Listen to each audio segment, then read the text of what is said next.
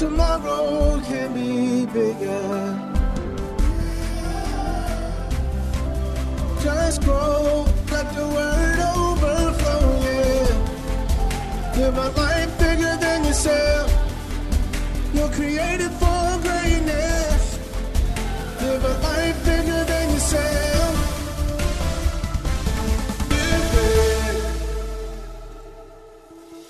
You are listening to the Live Big broadcast with Bishop Derek Grier, the radio ministry of Grace Church in Dumfries, Virginia.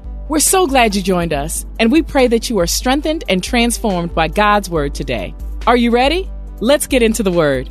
The writer of Hebrews says here some say that Barnabas wrote Hebrews, others say Paul wrote Hebrews. Other people even hint that perhaps a woman, Sapphira, uh, Ananias and Sapphira, I'm going to make sure I'm, I'm, i pronounce her name correctly, um, um, uh, wrote the, the, the, the, book of Hebrews. But I, I, tend to lean toward Paul. I know the scholars uh, disagree. But remember those early days. Remember back in the day, the high top fades. Remember the Gumbies. Remember the ubiquitous friends haircuts. Sometimes we don't realize how good the good old days were until they're gone. He says, Remember those early days after you had first received the light. Remember when you first fell in love. You felt that rush every time you saw them. When you were together, your heartbeat started to synchronize. When you were away from them, you just couldn't get them out of your head. You constantly checked your phone to, to see if there's been a latest message or whether or not they've been in touch. You do almost anything to, to make that person proud. And the writer here reminds them of the good old days. If you're part of my generation, you remember the times that you fell asleep with the phone in your ear. You hang up. No, you hang up. No, you hang up. No, you hang up. And then you wake up at night just to hear them breathing on the other end. We were strange. But you didn't want to hang up the phone because it would start making that long beeping noise and you know it would wake them. So you stay on the line until the next morning. Remember those early days when you endured in a great conflict full of suffering. Back in the first century and still in parts of our world, people would lose their entire families for trusting Christ. Back in this time, some families actually had a funeral for that person who became a Christian to let them know that they were dead to them from that point on. But when you really love someone, you'll go against misinformed family. You'll even change your friends move to another part of the country, you'll take a bullet for the one you love. And the same is true when you really fall in love with God. And he continues, remember those days when you were sometimes publicly exposed to insult and persecution. New believers were, were, were mocked. And if you were a slave, those that owned you might try to beat the Jesus out of you.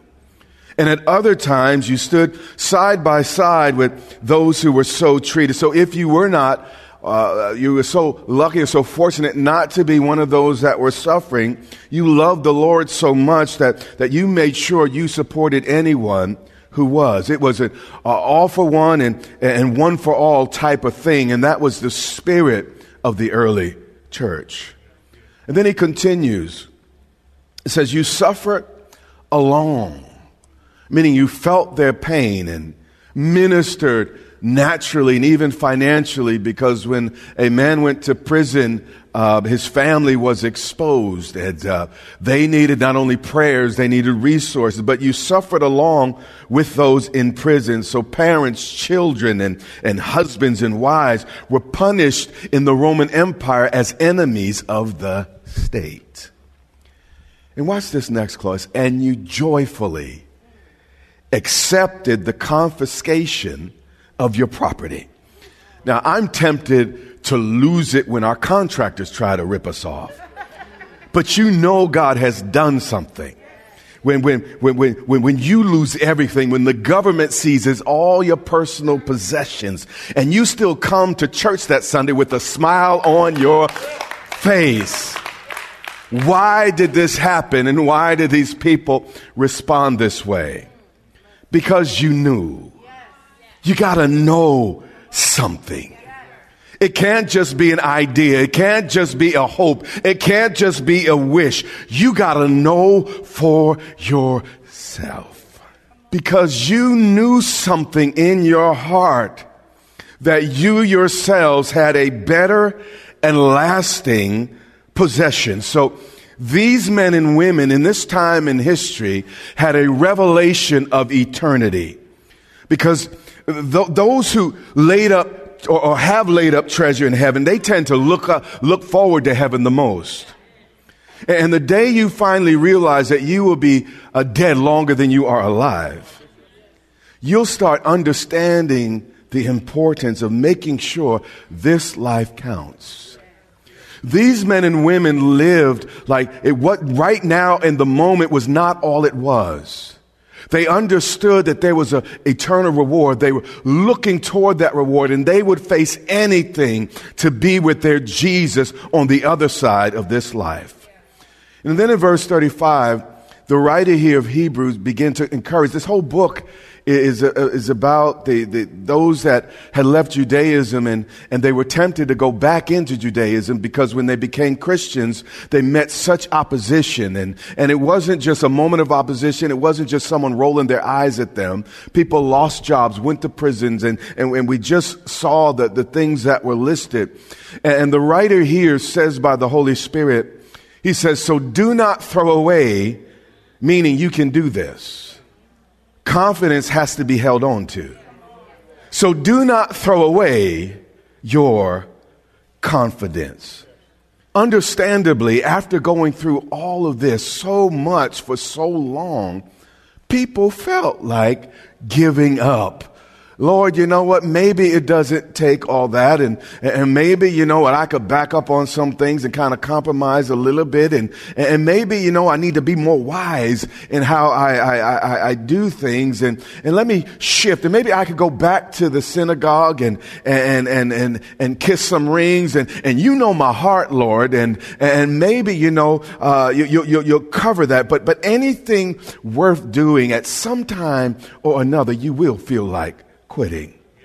But quitting the right thing can be more addictive than heroin, more addictive than cocaine, uh, more, more addictive than nicotine. All of these things combined. Why? Because when you start to quit, it easily becomes a habit. And, and it's a slippery slope. You start backing up from this one area, then you back up from another area, then you back up from another area, then you back up from another area. And then this is where we get the term backsliding from. Michael Jackson didn't invent, I'm not going to try, he didn't invent that motion that had been part of the church for centuries. So do not throw away as a frightened soldier might throw down his rifle in the day of battle. Do not throw in your towel as you fight for the things God has called you to. As you fight for that child, as you fight for that relationship, as you fight for that thing that you know is the right thing, stand your ground. So do not throw away, watch this, your confidence. Confidence is, is like a, a, a, muscle. The more you use it, the stronger it gets. But every time we don't use it, it weakens. And over time, it begins to shrink from lack of use. It's not that the confident person always expects to get it right every single time. They're just less afraid of getting it wrong because they know who got them back. Confidence is often taking a risk. Confidence is pushing forward when you have every reason to back up. But confidence is something that if we don't value it, we will make light of it, and this warning will apply to our lives. So do not throw away your confidence. You see, a person cannot be comfortable with themselves without their own approval.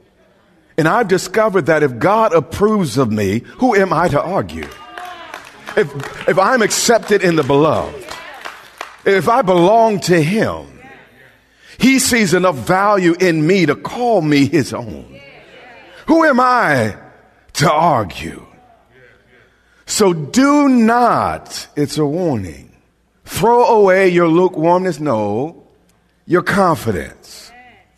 Why does the devil want you to lose confidence? Because he knows what's on the other side. For it will be richly, not just, you know, richly, magnanimously, it will be proportionally beyond measure, though, rewarded. But if you only f- focus on the risks and on the pain, you'll never take the chance. If you only focus on what, what you lost or what you feel you need to give up, you'll never move forward. And what he's saying is when you're going through the challenge, you got to focus on the gain, not the pain. And then he said, by the way, this was the verse God used me. We were dealing with all these challenges with this whole building thing and everything. He's like, Derek, you need one thing. And I believe he's saying it to all of us again. You need one thing to persevere, not to quit. So that when you have not just prayed about it, not just thought about it or imagined it, but when you have done the will of God, you will receive what he has promised.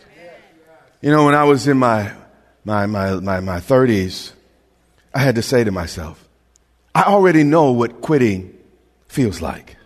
It's time for me to find out what happens if I don't. I had quit so many things for so long, but finally I said, you know, I've done that. I got the t shirt, the bumper sticker. I have been initiated into the fraternity of quitters. But you know what? This time I'm going to find out what might happen if I would just hang on, if I would just stand my ground, if I would just stay with it. What might happen to Derek Grier if he doesn't back up, if he doesn't relent, if he doesn't move away? What might happen if I would just stay convinced and stay charged up with the prospects God has laid before me? And then the writer here, I'm going to say Paul, quotes the Old Testament. He said, In just a little while, he who's coming will come, and he will not delay. Why shouldn't we give up? Because Jesus is coming back again. Now, if that doesn't resonate with you, I need you to think about something. Even if Jesus does not come back in our lifetimes, though the handwriting is on the wall, I'll tell you, all types of stuff everything predicted in this book. I'm like, what's left, you know, that needs to happen, Jesus, now before you come? But on average, the, the, the average American lives 78.79 years.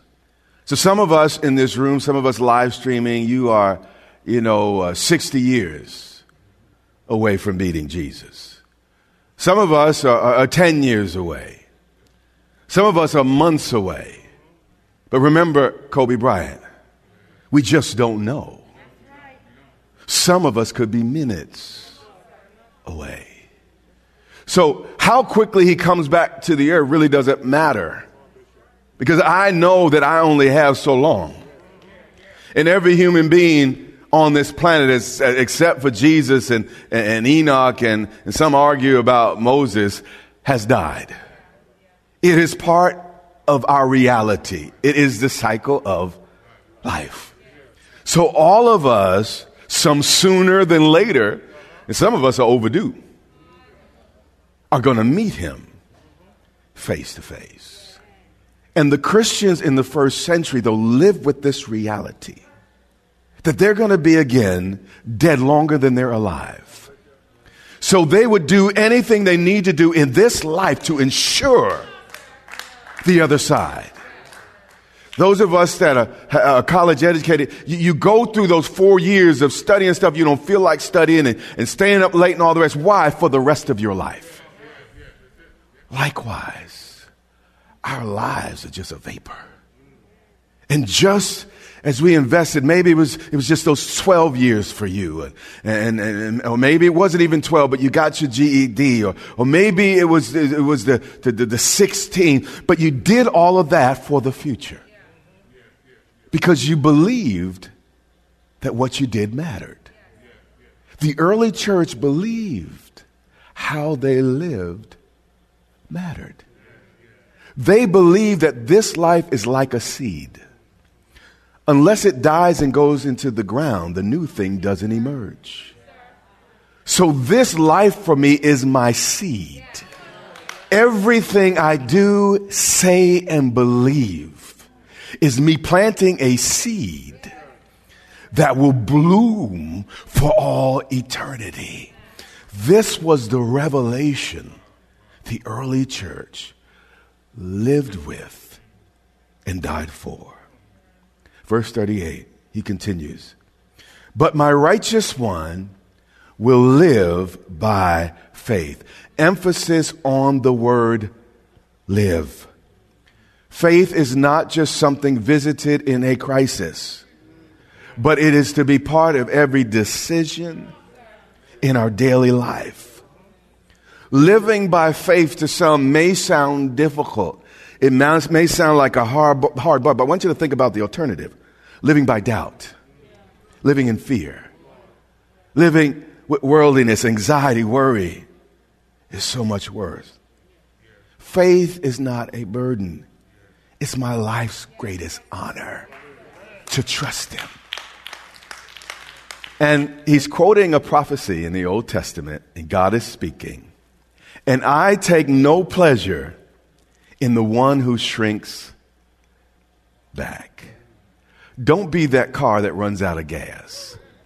Don't be that cell phone whose battery is dead. Stay fired up and charged up. God takes no pleasure in any of us living a defeated life. But watch what he says. He said, now, now I'm warning you about this, but, but, but this, this, this is not what I see for you. We do not belong to those. We come from a good stock who shrink back and are destroyed. We belong to a people who get it done. We belong to, to a people who defy the odds, subdue kingdoms, work righteousness, obtain promises, promises, stop the mouths of lions. We belong to those who have faith and are saved. And then in the next chapter, he spends the whole chapter talking about our lineage, talking about our peeps, talking about our spiritual family, Abraham, Gideon, Samson, Enoch, Noah, Moses, you know, Jacob, Jochebed, and, and Amram, Sarah, on and on. You see, our heritage is amazing.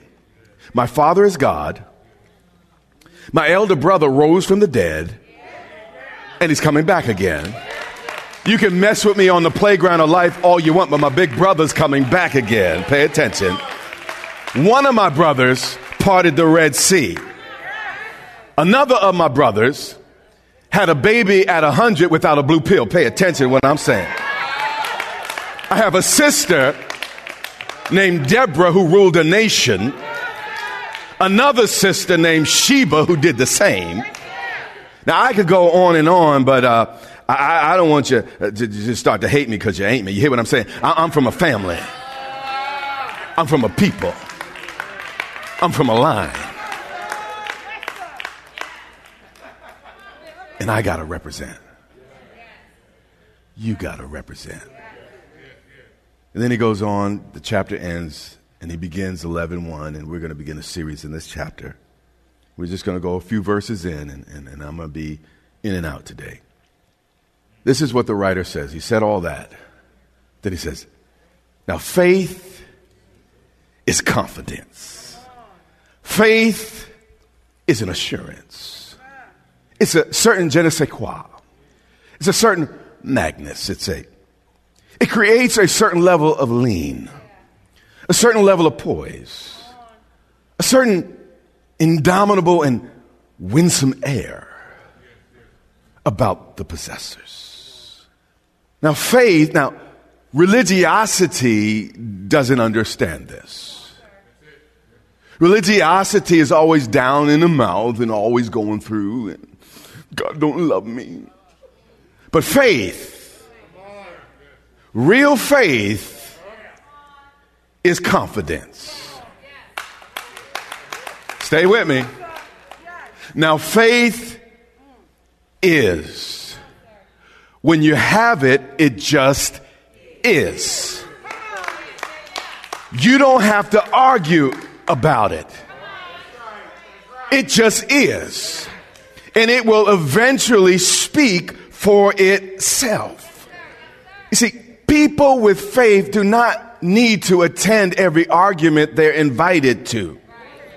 They just keep doing what the word says and let the results speak for themselves. Now, many of us have religion. Many of us know some people who at one time may have had some faith. But Jesus said, when the Son of Man comes, will I find faith on the earth? According to my Bible, faith is confidence. How many of us have confidence? Don't confuse confidence with arrogance. Arrogance is just insecurity dressed up in a tuxedo. But faith is confidence. So my goal is not just to get into my Bible to tell people I've been in my Bible. My faith is, is not me going to prayer just to say I can, I, I prayed. I go to my Bible till I get confidence. Now that went right over some of your heads. I pray until I have confidence. God's not impressed by the length of my prayer. He's not at all impressed by my ability to read. The only thing that pleases God, according to my Bible, he said, it is impossible to please God without faith and without confidence. But faith is confidence. So here's the question all those question marks in your life, are you really living by faith? And my hope this morning is to challenge you to get into the book till the book gets into you. After Jesus was crucified, they started hating on the disciples. And the disciples were, were sharing some things, and they were uneducated men as far as these Pharisees and Sadducees were concerned. But by their boldness, the Bible says, they knew they had been with Jesus. There was an air of confidence about these men that they picked up from the Master.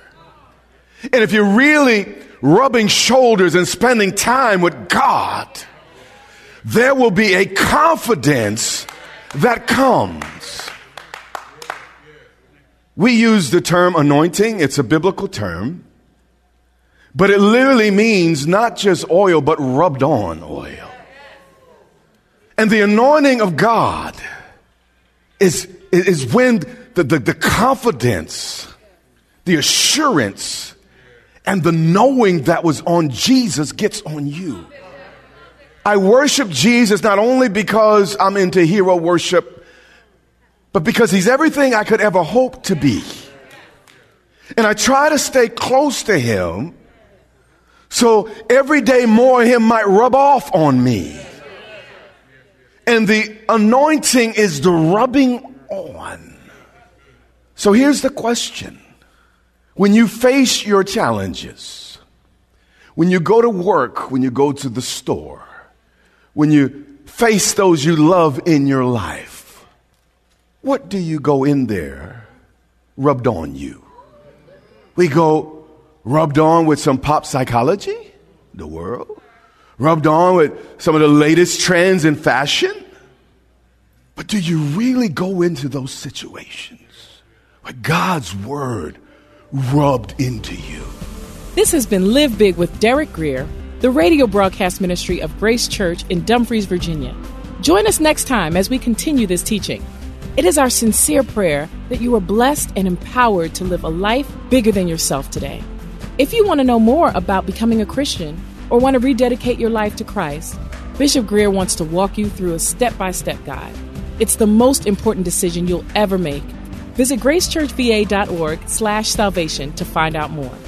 We invite you to worship with us online each Sunday on our YouTube channel at Grace Church VA TV. And while you're there, remember to subscribe and hit the notification bell to get all of our latest content. That's all for today. Until next time, live big.